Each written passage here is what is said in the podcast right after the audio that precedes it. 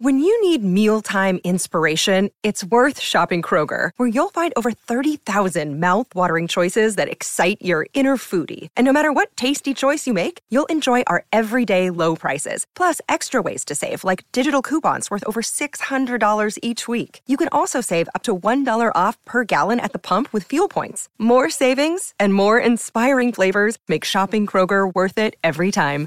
Kroger, fresh for everyone. Fuel restrictions apply. Podcast.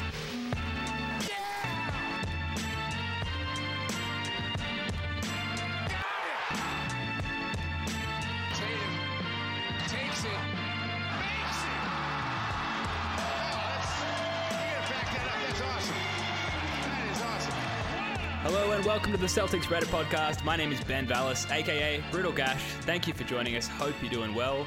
Also joining us from up there in beautiful Newcastle, Jackson, aka Rickman Lives. Jackson, welcome, buddy. How's things?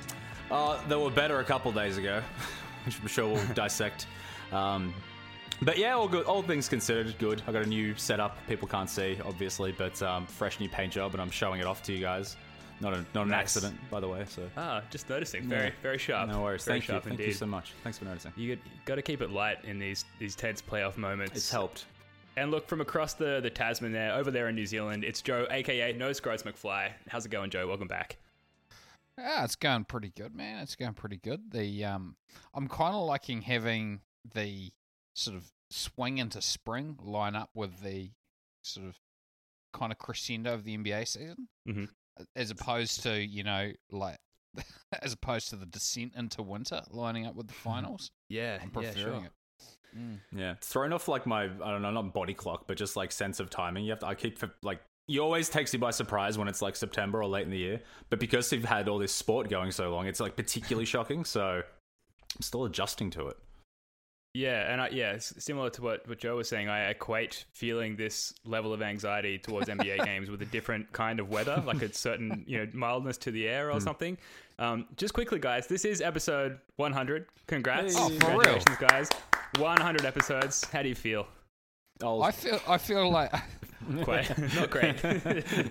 Ben, I feel very grateful for you for persisting with this because this is just a bit of fun for me where I just roll up when I Oh, feel likewise. like it and spout off. But um, you're the organizer, and 100 episodes of a podcast is actually a really long time to stick to it. Given, yeah, two given, and a half years. Shit, what are we given doing? the relative obscurity. Yeah. Yeah. Relative, relative Yeah. to what? it's been so much fun, man. Yeah, that, that, I, exactly what Joe said, man. Thank you so much for putting it together. Ben has sent, has been so awesome. He sent us like all kinds of shit in the mail. I got like tr- uh, basketball cards that are like up on my mirror right now. If I turn this camera around, you can see them. Um, yeah, time you put in, it's it's awesome. Well, I got- we can see them, but Yeah. not you, the listener. uh, it's pretty good, pretty sweet collection. I'd show them off, but um, no, thank you so much, Ben. Couldn't do it without your hard work, so appreciate it. Uh, you guys are equal thirds of this podcast, so uh, I got to keep those incentives out there to keep you interested. Otherwise, I'm, a- I'm, you know, I'm a free have agent this year, by the way. We're going to negotiate or what? max contract coming up for Jackson. I, I sign Uh, it. I sign it. I'd like to do a basketball card little little episode uh, if there's people out there that are keen. I know I don't think it's your guys' jam, but I've like uh, there's quite a few people that have gotten into it or gotten back into it since the last dance, of which I am one. Um, it's Yeah, quite a lot of fun. Yeah, Well, look, if you're listening and you are a, a basketball card aficionado, let's say then nerd. hit I think us it's a up. nerdy thing. I was trying to Here's dancing around the Here's your term chance. nerd. Get famous from it. uh, then hit us up, hit up, hit up Joe, and um, and we can do an episode. Why not? Um, meanwhile, however, four games into this Raptors series, the latter two a dramatically different vibe from the former. Uh, let's start with this, guys. How have these last two games been different from the first two? So, like, what's changed to tip things, I guess, in favor of the Raptors? Which for me, it feels like it's very much tipping in that direction. Feels feel that like way a bit. we're- one of it, one of I feel like our, one of our jobs, Jackson, is to sort of help manage Ben's anxiety Mm. about That's this. the only reason we do this. yeah, free therapy session. yeah, I get like messages at 3 a.m. just like emanating rage, and I'm like, I'm just gonna answer that later. but I feel Yep. for it. Yeah, I, I agree, Joe. That's the truth. um, I mean, look, i- i- if as far as like my, my you know layman's eyes are concerned, uh, when one team makes three pointers for the most part, they tend to win. When one team doesn't, they tend to lose. Um, I think everything as far as talent, coaching, um, know-how, IQ, we're very, very, very evenly matched with this team. Um, the one thing I think that they've just got at the moment is confidence. It doesn't seem like confidence is like a is a. It seems like confidence is very finite uh, quantity in this series, and Celtics had it in spades, had all of it to start with, and then OG Anunoby, bang, takes takes it all, and it's just we look depraved of it, so deprived of it. Sorry. Um, and we just got to get it back by hitting shots. That's what I think has changed, and that's how I think we got to get back into it. Yeah, I really want to like be contrarian and give a different take to Jackson, but it, it's kind of the same thing, isn't it, Ben? Like, it's pretty hard to get away from shots going and and you feel good about it. I, I think. I, okay, I'm just because I want to do something different. I'm going to slightly reframe the question. How do I feel differently about the series? I've gone from feeling like maybe we're lucky to feeling very definitely like the Raptors are, are lucky. And I think I picked the Raptors in six going into it. So um, so I'm going against my my my better judgment. But yeah, I, I feel I feel more like the Raptors are lucky at this point than I did earlier on in the series. Okay, I like the sound of that. Uh, but you say it just comes down to the Celtics missing shots compared to the Raptors missing their shots earlier in the in the series. Don't you think the Raptors maybe have some responsibility for the Celtics suddenly starting to miss their shots? Oh, of course. Like if you get into the finite details, there's probably a, a bunch of reasons um, why they've gotten over it. I thought just like the overarching theme of it seems to be the shots. Like you look at like all the games and the, the shooting percentages to d- dictate the winner, basically. Um, I was looking into the bench scoring. You know, I think we'll get into that a little bit later. So actually, I might hold off on that for now. But um, I think um, Obviously, Nick Nurse has made a lot of adjustments. You know, it's very much a, a chess match between the two coaches at the moment, and um, I really just think the the confidence and the execution of the Raptors has just you know increased so much, and that that shot has just seemed to have just zapped everything. I really am just putting it down to that one shot because everything up until that point, even the play before, it was just you know wonderful for us. It was dreamland. So um, it, it's just it's just changed everything completely, and I just I see I see us psychologically ailing you know, for lack of a better term. Yeah, I, I what what what's coming to mind though is like when you go back to game three, like we didn't actually. The reason why the Raptors had a shot to win it was because we were up four and we didn't clean up a defensive rebound, and then they got the ball back and they were down two. You know what I mean? And that hmm. that's that's ultimately it's defensive rebounding is is a little bit of a. It's just been it's been our Achilles heel for a really long time. And I, I watching the game on um, on Sunday local time. Yeah, I shouldn't say local time, uh, uh Antipodean time. Um, then uh, it just felt like you know, look, if if we really need this rebound, it feels like our odds of getting it are like fifty percent or less. Hey, um, yeah, no, that's that's fair. That's that's sort of probably that's a real unifying thread there, um, which just goes back for a very long time with this team. Yeah, and I do feel like in Game Three, you, basically you already said this. Basically, Game Three and Game Four, the Raptors had been attacking the offensive boards to to actually exploit that advantage. Mm. Um, the fact that we can't get a rebound to save our lives. Uh, the first two games, Game One and Two, I, I don't feel like they were they were crashing the boards as hard or really trying to to to grab those rebounds. And someone said, I don't think it was Nick Nurse, but it was someone semi associated with the Raptors, maybe from the media standpoint, that um, there's some statistic that that basically calls out the fact that offensive rebounds don't contribute to that contribute to winning all that much. Uh, if that makes sense in terms of a points per possession or um, games won where uh, that team also won the offensive board battle. Like it um, doesn't um, it correlate doesn't actually, that strongly. To exactly. It. Yeah. yeah. Do you exactly. think you'd attribute um, the team that doesn't go for the offensive rebound is more likely to stop transition offense as well too? So there could be more likely, in yes. that that value. I mean, yeah. That's the Doc yeah, Rivers yeah, theory, right? Uh-huh. Yeah. Um, but they've certainly been crashing those boards on the offensive end, you know, from their perspective, much harder. And yeah, like even with Gasol out there, who's, you know, quite slow and low nowadays, um, he's still great at grabbing those rebounds, and Serge Ibaka is just kind of shredding us down there as well. And for whatever reason, just like money from beyond the arc, unfortunately, in this series, Toronto they have been attacking in these last two games. Kemba Walker in the pick and roll. I was watching some YouTube video. I think it's by Coach Daniel, who's one of these new newish YouTube channels, and it's like these analytical video breakdowns of you know why a team wins or loses a game. uh, and he highlighted Toronto attacking Kemba Walker in the pick and roll and getting him switched on to guys, well, anyone but Fred VanVleet, essentially, uh, but particularly Siakam, and then Siakam forcing the help to come over and Toronto swinging the ball. And on top of that, you know, uh, ever since we played Enes Kanter in game three, it seemed like they developed their rhythm at that exact moment. And now, when they're drawing these doubles in the post from Siakam, for example, he's able to dish the ball out, and guys are actually confidently stepping into these shots, and that's been a huge difference maker. Um, Toronto has really improved their uh, transition scoring as well, which is unfortunate because after those first two games, I feel like our transition defense was sort of finally getting the the national media attention that it deserved, um, and then it's completely dissipated in these in these last two games, unfortunately. And if they're going to continue to score in transition, um, and we're going to continue to turn the ball over and allow them to score in transition, um, then we're fucked, for lack of a The, better term. turnover, quite- the turnover's been nauseating. They've been so often, and they just haven't like curbed it at all. And yeah, that's got to stop. I think. A, a, yeah, a quick point on on that stuff too. Um, I wonder how many points in transition they get are actually like the term counter attack is probably not one that our American listeners are familiar with, but but the counter attack is a big thing. You know, it's it's Mhm. in in rugby and it certainly is in basketball. And I feel like, man, we had some horrendous takes in transition. Um, there was Marcus Smart. Marcus, I love you. I will never, I'll always stand by you, Marcus. But he had one horrendous take in, in transition, and then they're going the other way with numbers. Tatum had another one, and I just, I want to point out something. Tatum, one of the, one of the sneaky big holes in Tatum's game is actually that he's really out of control in transition. Um, he often gets his head in front of his toes, and that's why he's pushing off a lot of the time. Like he do, he he does it all the time, and he only got called for it once, you know.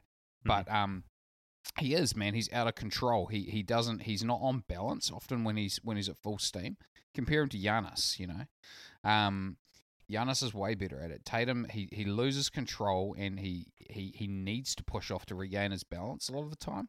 So it's just uh, it's it's an important thing, you know. It's you know there's more to more to the game than that, but it's just something that I've thought, oh yeah, I, I have noticed it before, and it was just there was a couple of really important turnovers like that last push off when he was Mm. when he was on the move. That I was like, slow down, Tatum. I know you're gonna stuff up. I just knew he was gonna stuff up in that moment. You yeah, know? sure. It's Um, completely Yeah, out of it was control. that Yeah, kind yeah. of game too. You could feel it, yeah. Um, so yeah, that's just just my little my little asterisk for Tatum. Yeah, no, fair enough. Well, well, look, I want to get to Tatum in a second, but just an interesting point on the on the counter attack. So the Raptors. So I was looking through cleaning the glass, looking for some some standout Whoa. stats, and Raptors are scoring 1.2 points per possession in transition off steals. So their their points per possession in transition didn't really jump off the page. It was you know sort of equal to or similar to the Celtics um, and of sort of the average percentile league wide during the playoffs. But 1.2 points per possession in transition off steals um, highlights two things, I guess um, how terrible we are at handling the ball and how terrible playmakers, quote unquote, like Tatum are at handling the ball, um, and then how difficult it is for any team, no matter how good their transition defense, then get back and set a defense when they've turned a live ball over, essentially. So, got to clean that up. I think that's, you know, I want to say an adjustment for Brad Stevens. It's one thing to say, hey, like go out there and just turn the ball Yeah, over just less, but that. um, Yeah. they've actually got to execute I'll tell you what wouldn't. I'll tell you Yeah. what it wouldn't be happening if Ho- if Hayward was here. Yeah, yeah, it- it would. But I mean, also like I, I actually, you know, I've just given a little a little um brickbat to Tatum, but I actually want to give him a bouquet as well. Um, there was some stat I saw going around Twitter about how he had his potential assists were way up. His playmaking is looking way better to to me at least. Um, I think he's really making a, a bit of uh, some strides as a half court playmaker. Um, he's starting to throw some really nasty skip passes, which is cool. Um, that's a that's a really good development. Yeah, and that's true. Like he's he's playmaking particularly uh, towards Marcus Smart when he was hitting all those threes in game two. Um, that really highlighted his because they ended up being highlights because of the the Marcus Smart three point barrage package. Um, you got a good look at, at some of those passes you're describing there, Joe. But a little bit, I want to ask what's going on with Tatum because we know in theory he's this improved passer and he's, he's improved passer out of those traps and those double teams. So then, why does he seem to be struggling so much with them, particularly in these last two games? Like, is it just me, or is he just completely thrown off and discombobulated by how aggressive um, that Raptors trap defense is? As, like as soon as he comes over the halfway point. I feel like he's catching the ball in the wrong spot a lot of the time. For me, like he often starts, he often starts on the on the elbow, and he gets pushed a pace higher, like a like a half step inside the three point line. You know, with a, you can kind of see it in your mind's eye right now. Like he catches it with his back to the basket, and he's twenty feet away from the hoop. Um, I sort of feel like that's really no man's land for him. Like he's not like it's not really getting to any of his sweet spots there, eh? Like I like it when he catches it at the nail, but that's a pace closer to the hoop. Um, I I wonder it just when he's in that spot, he tends to like he doesn't tend to go to his his side step, his side step three, right? Um, because he's inside the arc at that point, but he's also a really long way away from the hoop. Um, and and I sort of feel once he gets his feet in the paint, his his fadeaway is really nice, but if he doesn't get his feet in the paint, it's just you know it's just it seems to be a little less effective. Yeah, and they are clearly trying to go to him that Raptors zone defense, which you know it's another reason why it's been more difficult for the Celtics from game to game is that they're throwing that zone defense at us more and more. And one player where I guess had I want to say 50-50 success. I've got no stat to back this up. Is is getting it to Tatum, you know, on the free throw line there or on the nail, which is how you're supposed to attack a zone defense. Um, and he does this turnaround fadeaway shot, which he's sort of had to limited success in, in terms of making that shot, but that's where I think his passing game still has a lot of room for growth. Where we're passing out of, you know, when that zone defense collapses on him once he gets the ball in that position, it seems like um, he kind of just freezes and has no idea what to do at that point. Would, would you agree with that? Yeah, the, the, he's not like a fully formed player with a fully formed arsenal out of that. But when you get it at the nail, like you should have pretty easy reads to me. You know, it should like I really like it when he catches and he puts up a puts up a shot really quickly.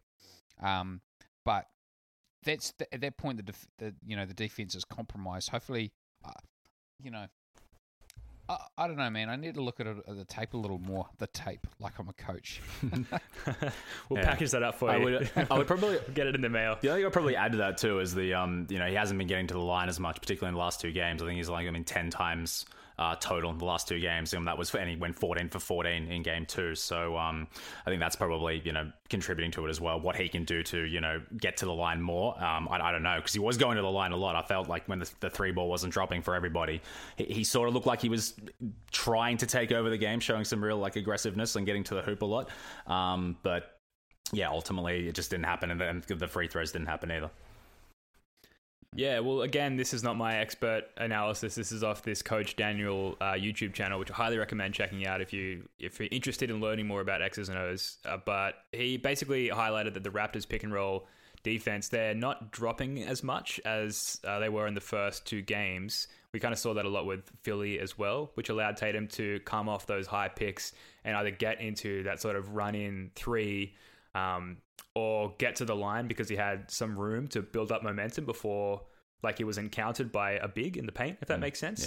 Um, and the Raptors have got this really good sort of medium drop happening where they're dropping back a little bit enough to quickly contest. Like it's often Serge Ibaka who gets caught in these positions defensively in the pick and roll, and he's up enough to quickly get up and contest on those Tatum, you know, step backs or, or pull ups off the pick, and he's got the length to do that. Um, but he's not far enough back to allow Tatum to get ahead of steam and either get to the line or, Yeah. or get off a, even a floater, let alone a layup or a He's dunk. not a bad rim Um, protector. I mean, he's a bit old, but he's you know still pretty good.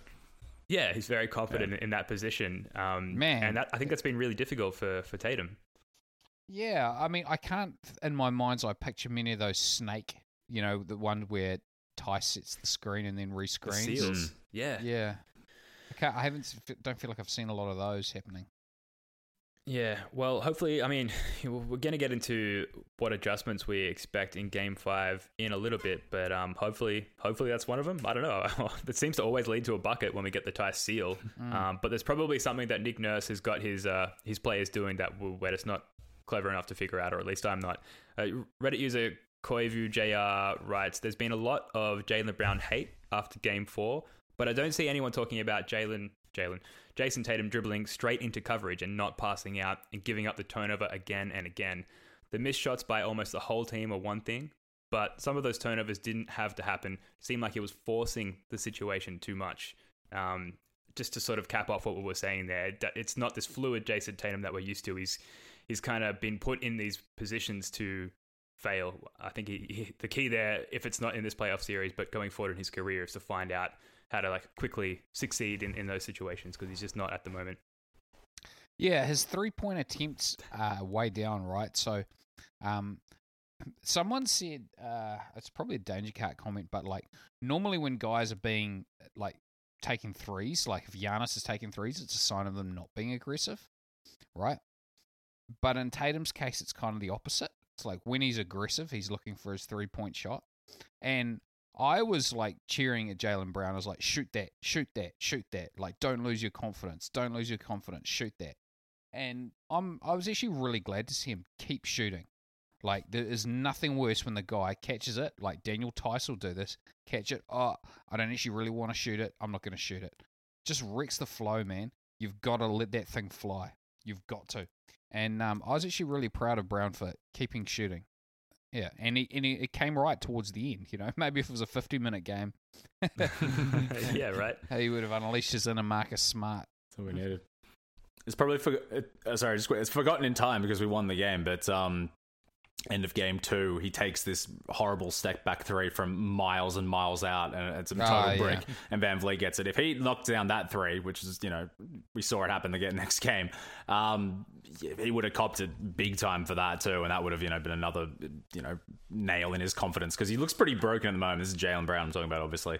Um, but yeah, no, probably further to what Joe was saying, the fact that he kept shooting and eventually did get I think like two uh, to go at the very end. You know, I, I really hope we see like you know you know just improvement in shooting. You know, it's so basic to say, but yeah, particularly from Jaylen.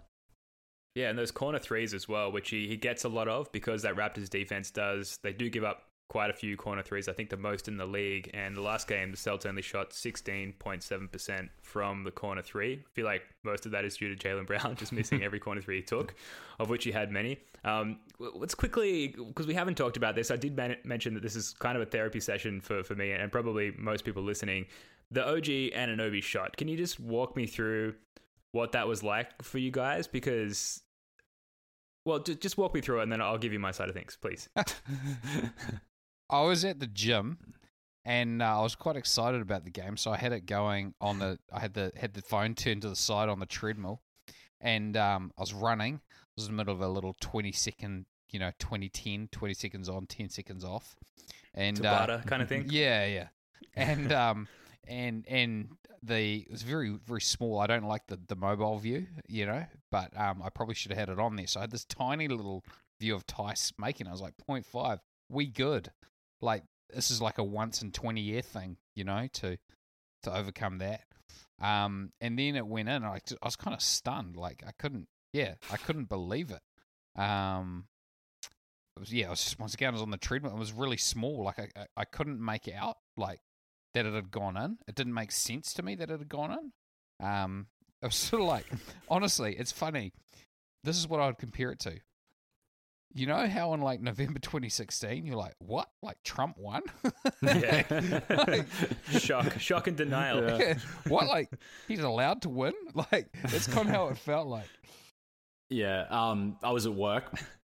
And I couldn't watch it live because I was getting nothing done. So I, I banked up about half an hour after it finished so I could go back and watch it. And on the app, and what I was watching it on, you can actually see like the little the, the bar, like and the, where where it's going to finish. And Kemba makes the play, that dunks it down. There's like that much left to go, and I'm like, ah, sweet, timeout. They missed the shot, no worries, no overtime, all good. And then that goes in, and like Joe, it was just I I kept waiting for for for for it not to be the case or something like that. it's like when you're watching the Yeah. replay and you see like in slow motion it leaves his hand in time. It's like, well, well, no, because there was only like that much left. How can that? It's like I, I failed to compute it properly and I had to go back to my desk and, and I don't think I did very well for the rest of the day.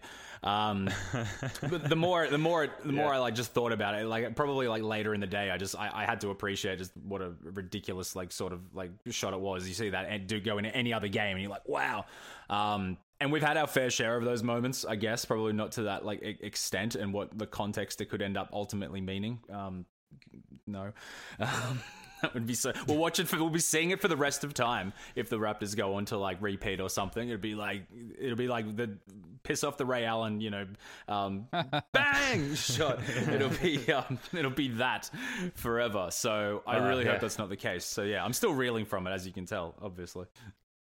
I'm so glad Mike Breen wasn't on the call and we weren't victim to a double banger because it, it was justified if he was around, but uh, fortunately wasn't wasn't in the arena. Um, user Royal Ramble wrote in the post game thread, "OG Anunoby haunts my dreams," and that that's been my experience so far. You know, maybe hyperbole, but you know, it's a devastating sort of all time low fan moment. Where is he? And sorry, sorry to cut you off there, man. Where is he on the Celtics boogeyman list?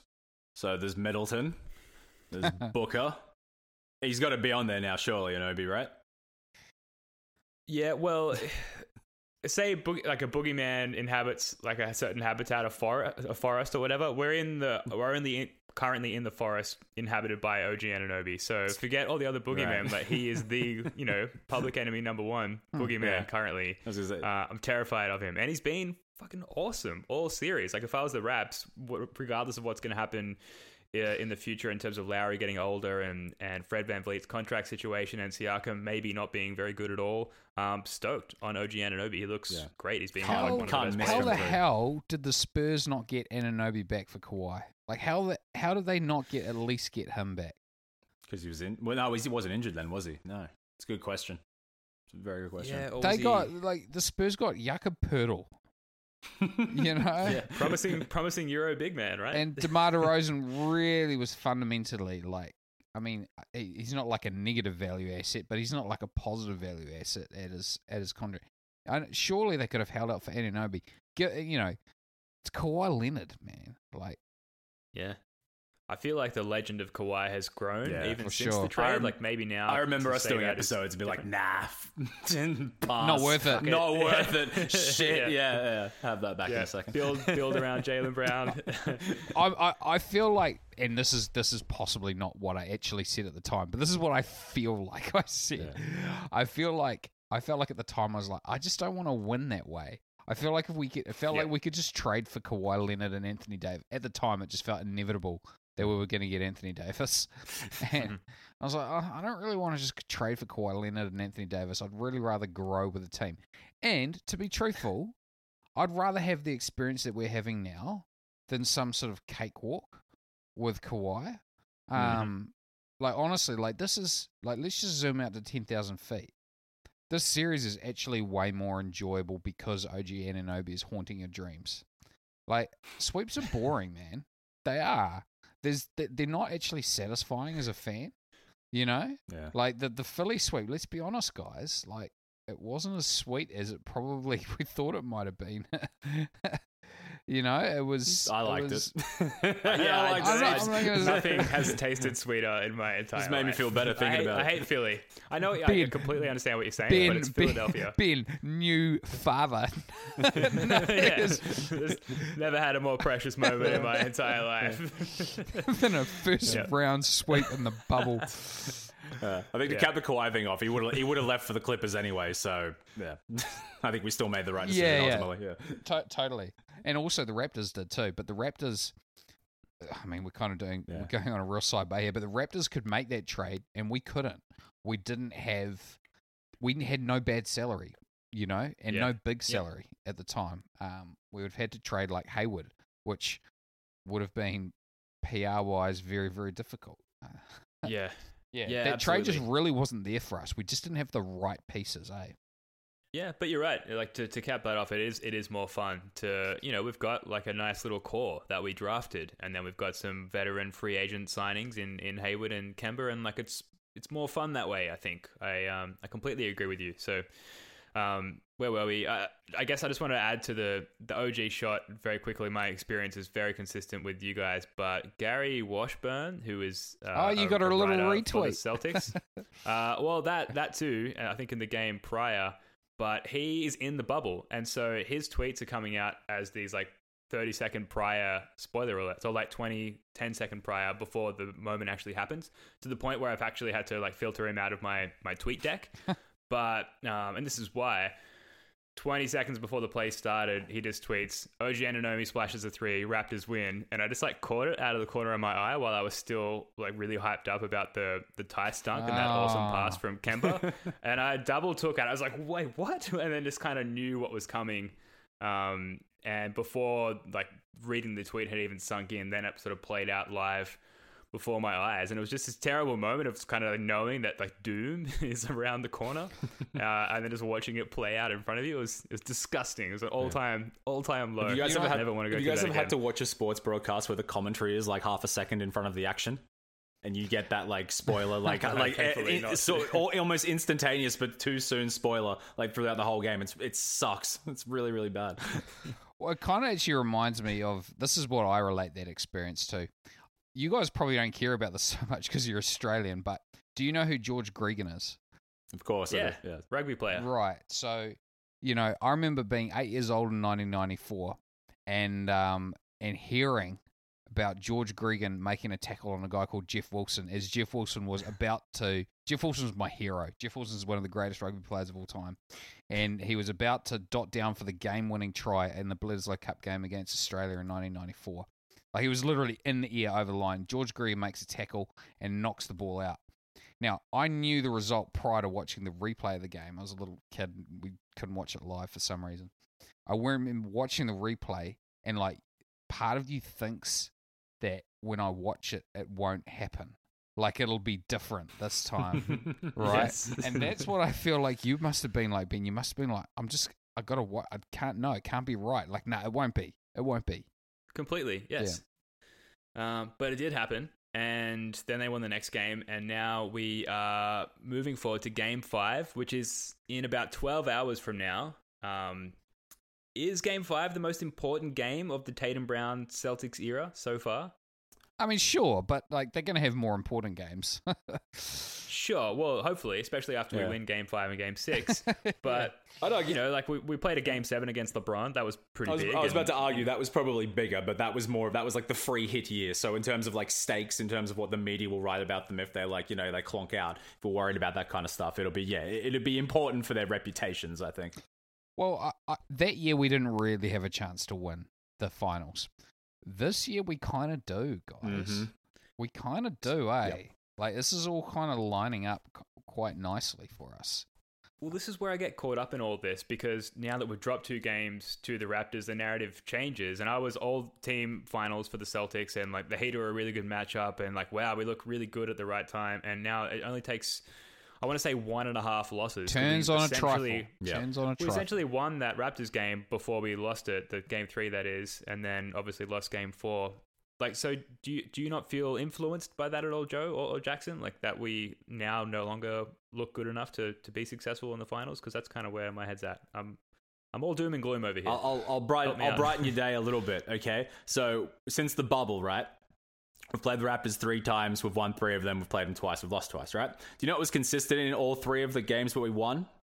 It was on the Raptors parquet court, not parquet, but the Raptors court, right? Guess where tomorrow's Yeah. game is? Raptors in- court. Yes. oh, All right, I'm calling it now. It's a win. It's a win, and it's going to go back there for ultimately for a game seven. So I think we can. I think we can. Uh, you know, be very very confident now.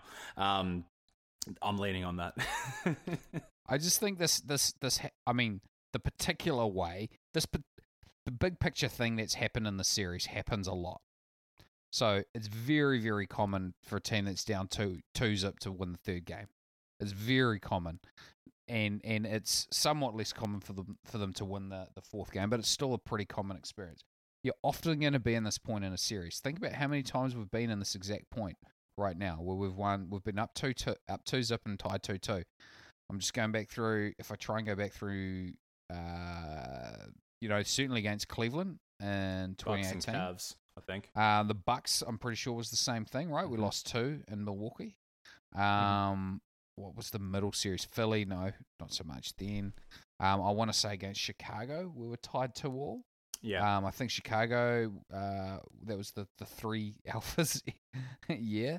I think they went up two zip and then we won four straight. Rondo went uh, out. yeah, that's this- right. I was, I was at three of the games in that series, I, including the first two where they lost them both. Shot Ben. oh, actually, actually, that's actually really cold. I'm sorry, man. Like that would actually be. You go all Well, the you way. think I'd be a hardened fan after seeing that, you know, live and in person, but still, I'm just tortured. But you got by to see him losses, destroy them, like in the next game, didn't you? Uh, I went to Game Six in Chicago Yeah. where they where they It finished like- up the series. Yeah, yeah, yeah. I. Worked out a little bit, I guess. Even even though I picked the Raptors in six, I sort of feel like the most likely result tomorrow is actually a really big Celtics win, and us feeling, you know, I know what it's like. Like the the inner fan in you, it's just like, yes, we're on our way now, and then the Raptors forcing Game Seven is really likely. If we win, it's the most likely result. The, the most likely thing is we win this game, and then they win the next one. To be honest, um, Hmm, that's just how it goes. Yeah. Well, look, user Asian American 29 cited a, I guess you could call it a study, a stats page from landofbasketball.com, and they wrote the stats favor the Celtics. True, the Raptors achieved winning the series after going down 0-2 last year against the Bucks. However, you can also see how unlikely unlikely it is for a team to repeat in two consecutive years coming back from an 0-2 deficit.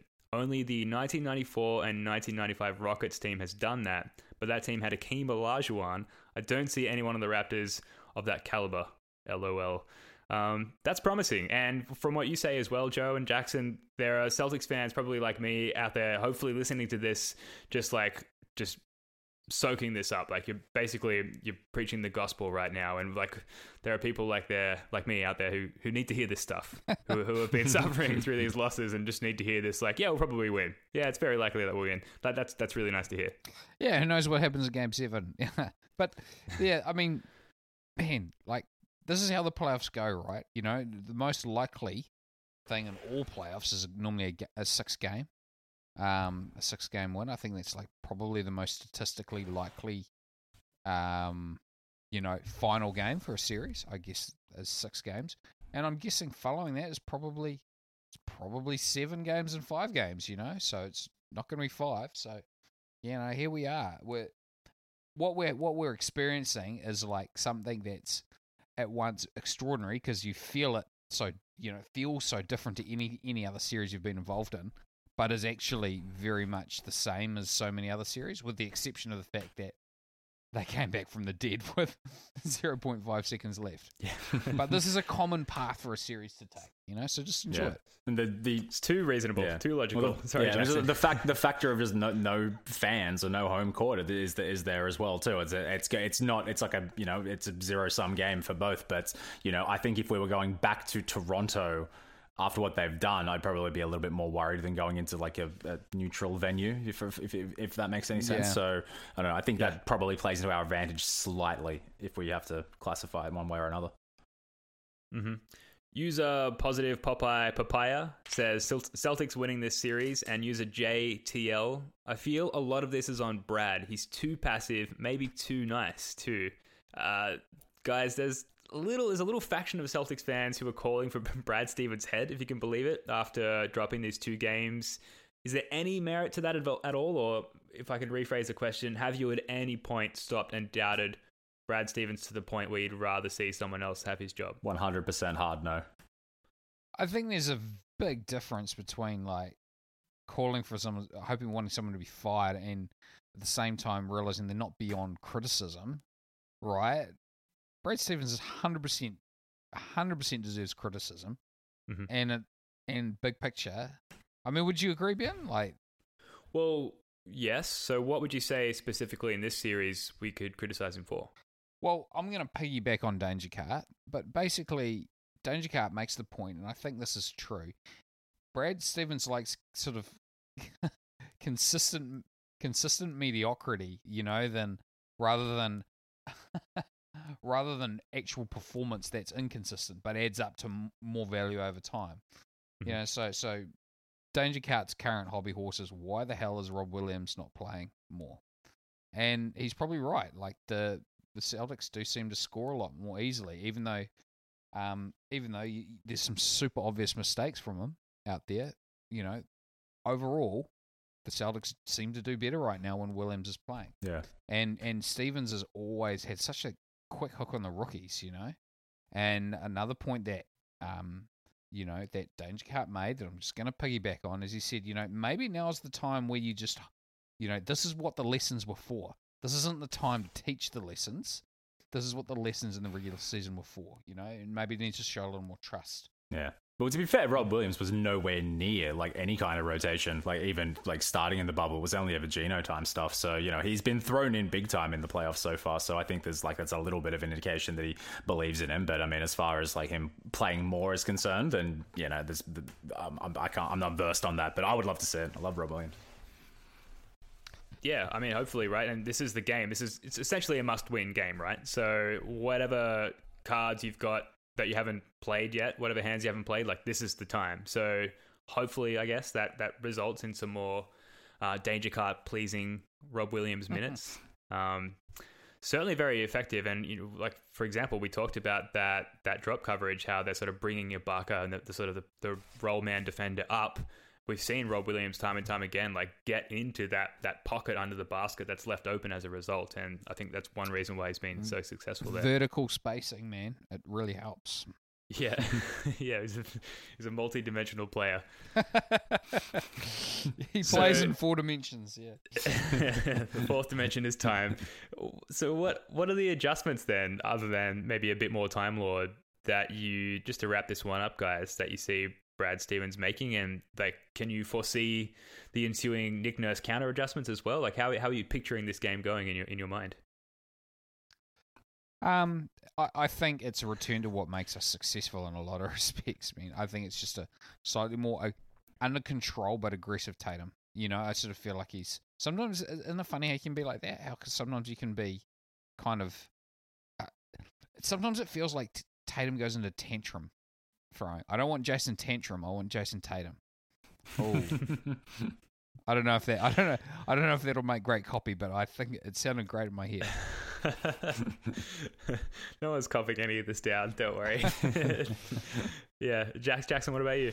um, adjustments that he can make, man. I, I I still just can't get past the, the ball going in the hoop. You know, whether that means generating more, you know, open looks at threes for certain players or whatnot. I'm not too sure, but man, I think if the ball goes in the hoop, we're gonna have a nicer time of it all round, and the rest will just take care of itself. Yeah, I do think there's merit to that. Like, it sounds sort of simple. I'm a simple but man, they, Joe. They just, ben, sorry. but like, they just need to hustle their asses off, right? Like, remember the first two games, the, maybe the first six quarters of this series, uh, it was just amazing how much the Celtics were just hustling their asses off. They were, they just had such intensity on both ends of the court, and you know the Raptors fans were kind of saying, "No, we're just missing our shots. As soon as we start making our shots, we're going to make this a series again." But I think there was a, very, very good reason for them missing so many of their wide open shots, and it's because the intensity from the Celtics was so high that even when they did get a wide open look, they were so sort of blown off the mark, you know, for lack of a better term, that they they still couldn't get into a rhythm. And I think we need to just like quickly get back to that point right off the bat, right off the tip, and uh, and play with that intensity for 48 minutes. But um, can they do it? It's it's really like a it's a character defining moment for the team and for some of the bigger players like Brown and, and Tatum, like how they respond to the last two games and how they come out and like literally respond to that through their play. I, I think it's a really character defining moment for them. So it's going to be really interesting to see. I think it's definitely, in my opinion, the most significant game for these guys so far in their, you know, albeit short careers. Yeah, yeah. No, it's it's it's there's some magnitude to the game. It's cool. Enjoy it. Uh, the pressure of the thing, the, the the occasion's what makes it fun. It's the it's the sense that you know it's the it's the it's the stakes that make it fun. You know. Yeah, I, the games are on too early for me to drink enough to enjoy it. like I just sorry, that's just me. Like I I I know that's not the right way to be, but uh, I just I get so anxious watching these games and like I hang on every possession. Whereas like I can watch a playoff game like Lakers Rockets today and just enjoy the shit out of it because it's just a completely neutral perspective. But when you just like love a team so much, or when you um, buy into the whole like not just the you know the the baskets they score, but the the personalities, the characters, like all the the back office people, like the, the the whole top to bottom franchise. I don't know, it's, it's significant. I know a lot of people listening at least at least feel this way. Just sure. the nature of And hopefully this is basketball. It's them. such it's such a roller coaster, up and down, swings and roundabouts game. You just you just you just get you just your mood's just doing this all game. It's it's exhausting, but you know it's you know you love it. So I'm gonna suffer through it at work secretly while all like all of my Sydney office is coming, like CEO everything. So I have to be so discreet and so poker face. It's gonna be horrendous. Oh god. Is this, is, the, is this like the office where the Swindon lot are coming over Yeah. and they've got the cool boss? it's HR. Uh, HQ, sorry. Yeah. Oh my god. Got to put your game face I, on. I feel like what you're describing, Ben, is that, is, is that grief is the price of love. Not, I'd like to get all philosophical on you, but you love the team and you're going to feel some grief when things when the team doesn't succeed. That's cool, but you know that's the price, man. That means you love it. You know. Yeah, the highs are highs and the lows are extremely low. Um, all right, look, I think that's a good place to uh, to wrap it up. Hopefully, there are some some fans out there, like I said, who are benefiting from from listening to to this side of things, and, and Joe getting a little philosophical there. Uh, thank you for listening. Game five, uh, just around the corner, like I said, 12 hours away. Jackson, Joe, to wrap it up, have you got any coping mechanisms, maybe aside from consuming alcohol, that you can recommend to uh, maybe the more angsty fans out there? Um, it- I always try and follow like multiple sports and multiple teams at once, so you can like if one's letting you down, you can jump onto the other one. But it's like it's slim pickings at the moment, so I don't know. I don't know. Gamble or some horses, perhaps. or don't. I don't care. But yeah, no, no. Um, I, I don't know. Yeah, you just.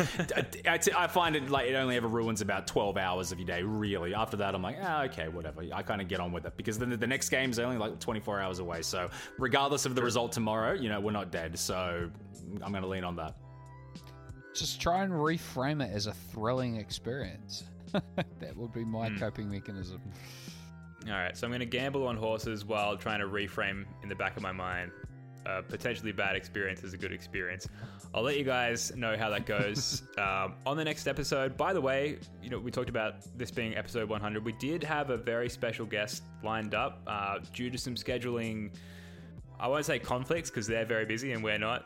They're not going to be on to the 101st episode, but that's coming up in a couple of days' time. So um, tune into that. It's going to be very exciting, and hopefully we've got a Celtics win to discuss rather than another dreary loss. Uh, until then, thanks again, Jackson and Joe. Just hold up, work. hold up. Is this guest going to be any good? Like you I keep, so. you We'll keep have to- we'll hyping have him up. Have I ever heard of this guest before? If I follow the NBA and also happen to be of a certain nationality. If you listen, if you have a rotation of two to three NBA podcasts, it's very likely that you listen to this person's voice on a on a on a regular basis. Uh, I'd say they're in the the tier one upper echelon of um, sort of national NBA podcasters. So. It's a, it's a good get if it does happen. I still don't believe it's going to happen. I still keep waiting for the email to say, "Sorry, mate, I've, I've had to listen to your podcast and it's no Hey, good. you I'm suck." sorry, I can't, I can't come on anymore. I'm washing my hair that day. Oh, well. We'll Cool. see. All right, folks. Until next time, go Celtics. Peace. Peace. Uh, uh, hiking in the sun, the happiness that you mourn. You know the kids still dance, so we supply other songs. If I'm wrong, you hit the Superman like Soldier at war.